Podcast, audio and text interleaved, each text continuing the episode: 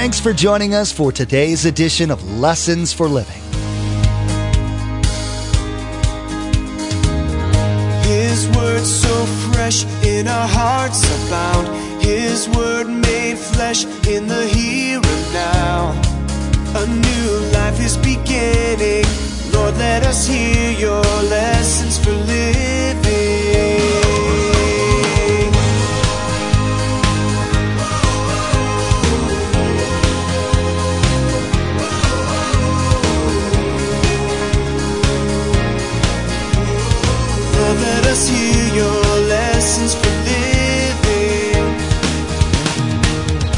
Now, one of the reasons in the Old Testament it was hard is in the Old Testament, they didn't have a lot of information about what took place after death. It was kind of sparse. In fact, Job one time basically said to God, If a man dies, will he live again? Now, when we get to the New Testament, we have a lot more information on what happens after death, but they didn't have many. So part of his fear probably was, What's really going to happen after I die? Pastor Mark examines the portion of Scripture where King Hezekiah was given a prognosis no one's ever ready to hear. He apparently had a terminal illness and didn't have long to live. Today's message doesn't go into all the details, but we do know he pleaded with God for divine intervention and was granted an extra 15 years. Wow! There are many things that can be learned from his life, but what sticks out most is his determination, faith, and dependence on God. Listen in to hear if Hezekiah took advantage of his bonus time wisely or if he wasted it foolishly. Remember, there's quite a few ways to receive a copy of Pastor Mark's teaching. We'll be sharing all that information with you at the close of this broadcast. Now, here's Pastor Mark in the book of 2 Kings, chapter 20, verse 2, with his continuing study entitled Take Advantage of Today. Lord, let us hear your lessons for living. Let me ask you early on in this teaching Are you? If you died before you left this service, are things in order? Is your heart right with God? You say, well, Pastor Mike, that, that won't happen. I don't have to worry about it. Notice life is temporary. Just plan on it. Verse 2 Hezekiah turned his face to the wall and prayed to the Lord. Remember, O Lord, how I've walked before you faithfully and with wholehearted devotion and have done what is good in your eyes. In other words, he's reminding God, God, why, why this? Why now? So he goes to prayer. And Hezekiah wept bitterly. He enjoyed life. You'll see that in a moment. It's not wrong for a Christian to enjoy life. He didn't want to die.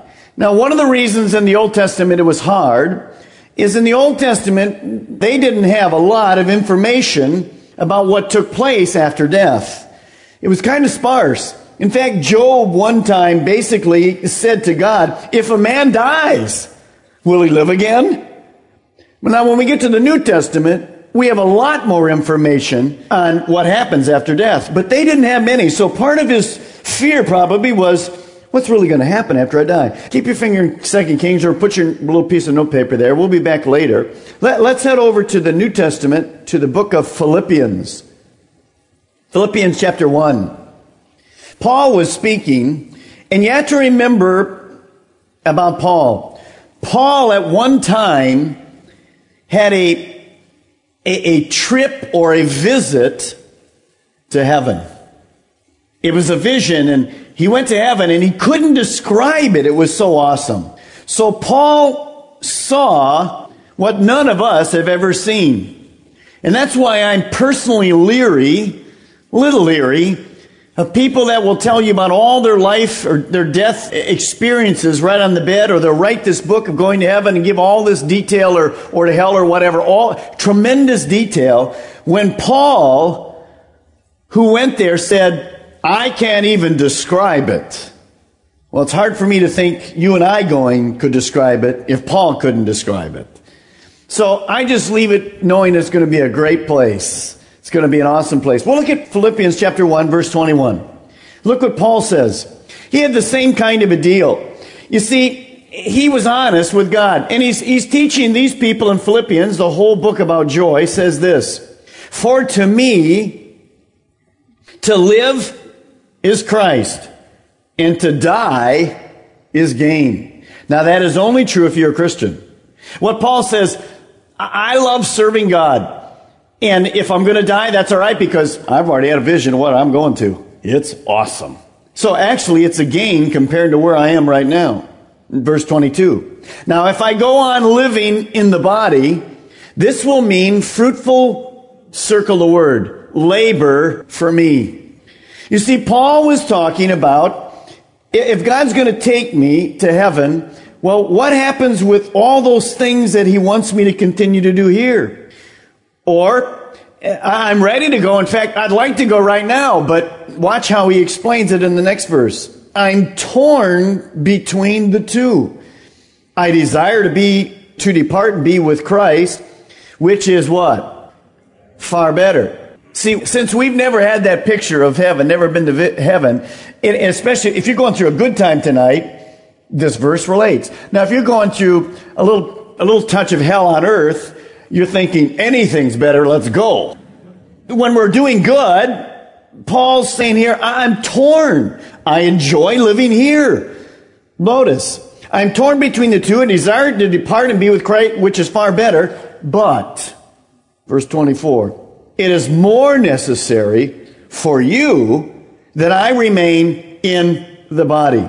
In other words, Paul knew, speaking to the Philippian church, that God still needed him here on the earth to share to them, to grow them, to disciple them, to challenge them, to get them involved with the unbelievers. Paul also knew this because Paul had this tremendous desire to win the world for Christ. Paul knew this that many people didn't get the spiritual walk with God yet. He, was, he was in, in pagan territory most of his life. And he realized looking out among the people that were walking by the streets with him, they didn't get it. They had no clue what heaven and hell was about. They didn't understand the one true God. So Paul says, really, it's better if I stay for now because God has things for me to do, and he was investing his life in who? People. You're going to get that numbers of times. You're going to hear all kind of things repeated. Paul was investing his life wisely because he was investing them in people. Notice what he says here. It's far more necessary for you that I stay here. I'm staying because God has use for me here. Now, if you're still alive tonight, then what does that say? If you're a Christian and you're still alive tonight, what does that say? It says that God still has use for who? You. For me. He has things for me to do. He has people for me to share the gospel with. He has good works for me to do. He has more discipling to take place in my life that I'll be more like Christ. And that means, I mean, it sounds ridiculous the way I said it if you're still alive. Well, certainly we're still alive. So if you're a Christian, then God has more things for you to do. When He's through with us, we are out of here. Until then, that's why I don't fear my death. I don't know how it'll come, whatever. But when God knows that I'm through, even though I enjoy life here, I'm out of here. He knows better than me. So we don't have fear. Doesn't mean we want to lay in a bed with whatever disease, but we, there's really no fear because His timing, remember, God's wisdom is always in God's timing. So uh, you have to use some prudence again and discretion. Now, what does this mean? It simply means this. Look at verse 25. Convinced of this, in other words, he knew, since he's still alive, I know that I will remain. And I will continue with, circle the next word, all of you for your progress and circle the next word, joy in the faith. Life is precious. Enjoy it. Paul didn't hate his life.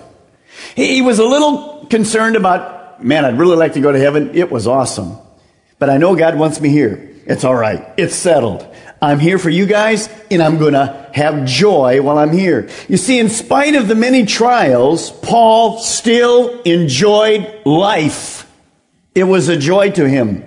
John 10:10 10, 10 says that Christ came to give us life and that we should have that life full. Someone translated, and I've used this before, I love it. It says this Jesus said, I have come that you might have life and have it spilling out of every pore. Let me ask you tonight, and I'm going to challenge you a number of times in all of these. Life is precious. Enjoy it. Are you enjoying today? Not life, but today. Because what day do we have? We have today. You say, well, I'm still fussing over yesterday. well, we've all done that, haven't we? How much good has it done you? Can't fix it. It's gone. You see, we cannot choose how many years we're going to live, but we can choose how we're going to live those years. We cannot control negative people and negative circumstances, but we can control the attitude of our mind while we're going through those things. Paul says, I'm going to stay with you. It's solved. I'm going to be around people and I'm going to enjoy it. You see, realistically, as a Christian, and I don't mean to take this lightly, we're too blessed to be depressed. Is that right? I mean, stop and think what we have. We have the secret. We have the relationship. We have God. I want to read you a little story about a young boy. It's one of my favorite stories. I don't think I've ever used it, but you'll hear it again. This little boy was overheard talking to himself as he strutted through his backyard. He was wearing this real tight baseball cap and had a little ball and a, and a bat. And he kept saying this statement I'm the greatest hitter in the world. Now, there was nobody around. But he just kept saying, I'm the greatest hitter in the world. Well, he tossed the ball up and he swung. And guess what? He missed it. Well, he just yelled, strike one! Undaunted, he reached down and he picked the ball up and he looked at the ball a little bit and played with it a little bit and he said, I'm the greatest hitter in the world. And he tossed the ball up and he swung again and he missed it again. Well, he reached down, he picked the ball up, he looked at the bat, he looked at the ball, he spit his hands together, rubbed them together, got his hat ready, and he said one more time, I'm the greatest hitter in the world. And he threw that ball up and he swung and he missed it again. Strike three, he said. Then he said this Wow, I'm the greatest pitcher in all the world.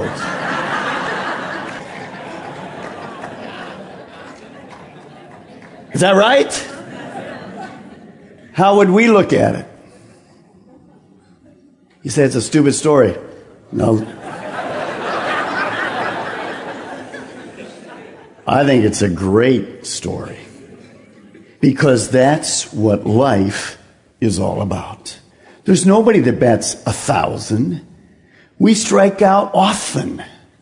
But how we look at the things that come through our life and how we handle those things speaks volume to what we believe about the joy of the Lord in our lives. Speaks volume to me, challenges me to be very honest with you. Because sometimes all I'm saying is strike two. I'm the greatest pitcher in all the world. You see, God has gifted you and He's gifted me. And He's given us those gifts to use. We're all different. Remember, life is precious. Are you and I enjoying it? The life of a Christian is a supernatural walk with a vibrant, dynamic, all powerful, personal God.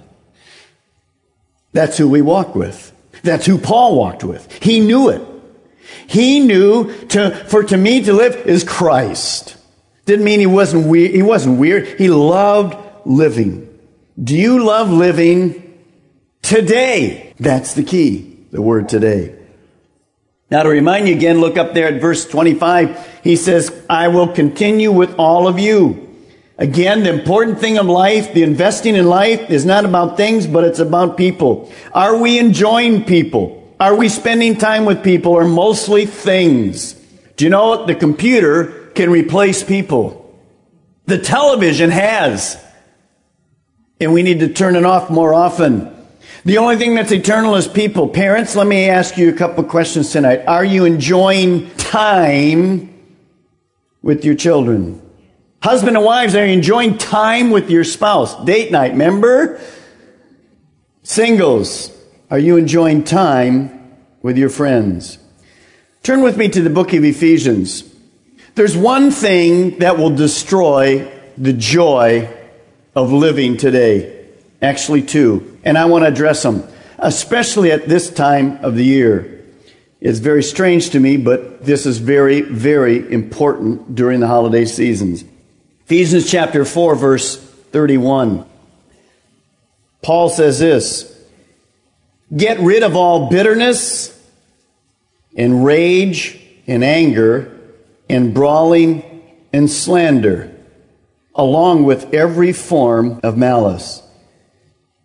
Now, I would like to tell you that he's writing this to unbelievers, but I would be wrong. He's writing this to Christians. Anger and unforgiveness wastes our time and robs us of our joy.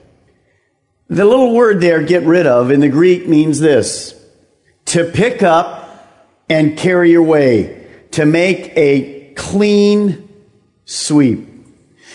What Paul is saying is this if there's people that have angered you and you become bitter and you're frustrated at circumstances, then get rid of it. Well, how can I get rid of that? You give it to God. But before you give it to God, you have to ask forgiveness of God and the people, circumstances, work, neighbors, church, what, whatever. Now, why do I say at this time of the year this is important? Amazingly, during holiday times, and I hear it all the time, there's so much hurt, unforgiveness, bitterness within families. Now, I can't solve all that within my family or your family, but I can take my part. And the Bible says I'm to go and try to make it right. And then Ephesians says if the other people, parties, whatever, won't accept the forgiveness and they just keep on with it, then I can't do anything, God, because I'm to live in peace as much as is possible within me. So I want to challenge you this. You say, well, Pastor Mark, I don't want to do this. and Those people really hurt me. The Bible doesn't say they really hurt you. The Bible says you go to them. You make it right. You're the one that's responsible. That's the mature Christian's walk. Look at verse 32. Be kind and compassionate to one another, forgiving each other, just as in Christ God forgave you. You know why we're to forgive? Because Christ has forgiven us. Now you remember, Jesus taught something very important. Those of you that are out there tonight and say, well, I'm holding on to this, Pastor Mark, you don't know how long this has been and this uncle or whatever. And let me just say, you, you try to do with it, with it whatever's possible within reason, with God helping you. If it won't resolve it on their part, then that's all you can do. But some of you haven't done that. You need to do that. You need to take the initiative and start that forgiving process. Remember, Jesus said this, forgive us our debts. Then he said, but only really as we forgive our debtors. So if I'm not asking God to help me go to these people and asking forgiveness, I'm walking around with unforgiveness in my heart and bitterness. God is not forgiving me. Now, if there's unforgiven sin in my life, there is no joy. If there's no joy, then you can't enjoy life. You say, well, Pastor Mark, it's a lot more complicated than that. No, Jesus said it pretty plainly. Remember? Forgive us our debts as we forgive those who have what? Sinned, made debts against us. He didn't say, uh, point number one, point number two, point number three, point. Remember what Jesus did on the cross? Father, forgive them, for they don't know what they do. You say, well, that fits with my relatives. or neighbors, or, that's right. But what did Jesus say? Forgive them. You say, oh, I can't do that. No, you can't without God. But with God, you can. So I challenge you. It was unthinkable for Jesus to think that a person would refuse to forgive, especially a Christian. So if you're out there tonight and just kind of saying, well, I'm put that in the back of my head, I'm gonna, I'm gonna handle it, you're gonna have to handle it because God's brought it to your forefront. You do what's necessary and you watch God work in your life. Now, back to 2 Kings where you had your note. Chapter 20 verse 4. Before Isaiah, remember now, he's prayed. Hezekiah's prayed. Look what happens, verse 4. Before Isaiah had left the middle court, the word of the Lord came back to him. So he prayed and God responded. Well, what is, what's God going to say? Go back and tell Hezekiah, the leader of my people, this is what the Lord, the God of your father David says. And I want, I want you to just notice the eyes in these next two verses. The eyes mean God. It means God who's in control. Notice what he says. Go back and tell Hezekiah this. I've heard your prayer and I've seen your tears. I will heal you. On the third day from now, you will go to the temple of the Lord. And we're going to get into more about this in a moment. Now, now look at verse six. As he does this, what's going to happen? I, who's God? God is I. I, I will add how many years? 15 years to your life. And I will deliver you and this city from the hand of the king of Assyria, and I will defend this city for my sake and for the sake of my servant David. Notice, as we said before, God is in control. He's the only one that can create life. He's the only one that can extend life. Verse 7. Then Isaiah said to the king, Prepare poultice of figs. Here we are with natural medicines. And they did so and applied it to the boil. Many people think uh, this was really cancer in those days. We, we don't have a great picture, obviously, of exactly what it is because you wouldn't die of a boil. So he says, prepare poultice of figs. They did so and applied it to the boil. And what happened to him? He recovered. This was nothing but obviously a supernatural miracle from God. Yet notice, even with the supernatural miracle, he had to obey what God told him to do. Now, what are we told to do if we have sickness in our body. The book of James tells us that we're to go to the elders of the church and have them anoint us with oil, and the prayer of faith will heal us. So you're to do that. That's why we have prayer times at the back. When you're sick, we love to pray for people. And uh, again, that can be extended outside of the elders. But that is certainly one form that we're instructed to do. God still heals today. Now, does anybody understand 100% of healing? No.